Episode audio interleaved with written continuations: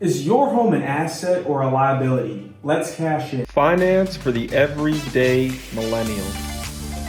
Hard charging solutions. We provide an accelerant in the journey towards financial independence.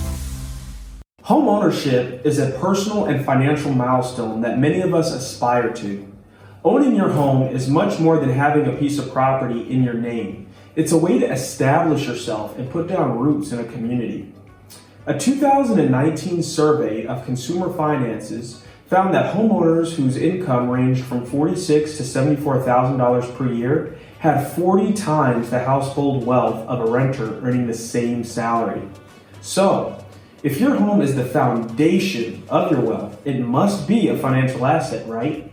Or, if it's not an asset, is it a liability? Well, this is where things get a little bit complicated. To answer this question, we have to look at some basic definitions, then figure where home ownership fits into your overall financial picture in terms of both assets and liabilities. You've probably heard the terms asset and liability before. They're pretty straightforward concepts. An asset is basically anything that puts money into your pocket, while a liability is anything that takes money out of your pocket. But there are a few details to think about within this framework. First, it's important to know that there are two categories of assets performing and non performing.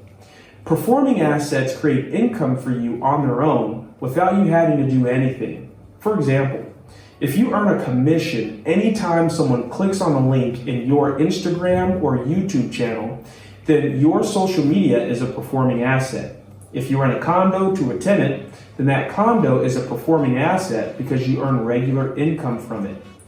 Non performing assets provide money to you only when they are sold. Your car may have a blue book value of $20,000, but you only collect that money if you sell it. The house you live in may be worth 300,000, but that's also money you'll only see once you sell your home. Now, let's go back and think about liabilities. These are the things that cost you money. When you own a home, you usually have to make monthly mortgage payments, along with taxes, insurance, and regular maintenance. All of these take money out of your pocket. So the home you live in comes with its own set of financial liabilities. So, is your home a financial asset or a liability? The full answer is that your home is a non performing asset with associated liabilities. As a property owner, you're expected to benefit financially as your home appreciates in value. This is why home ownership can increase your net worth over time, even if the home itself is not a performing asset. Want to improve your financial IQ and learn better money management skills? Our entrepreneurial personal finance course can help you understand your personal finances and build a roadmap for financial independence. This course and others are available on the education page of rinoinvest.com. Until next time, thanks for watching, and remember, it's always a good time to cash in with Cassian.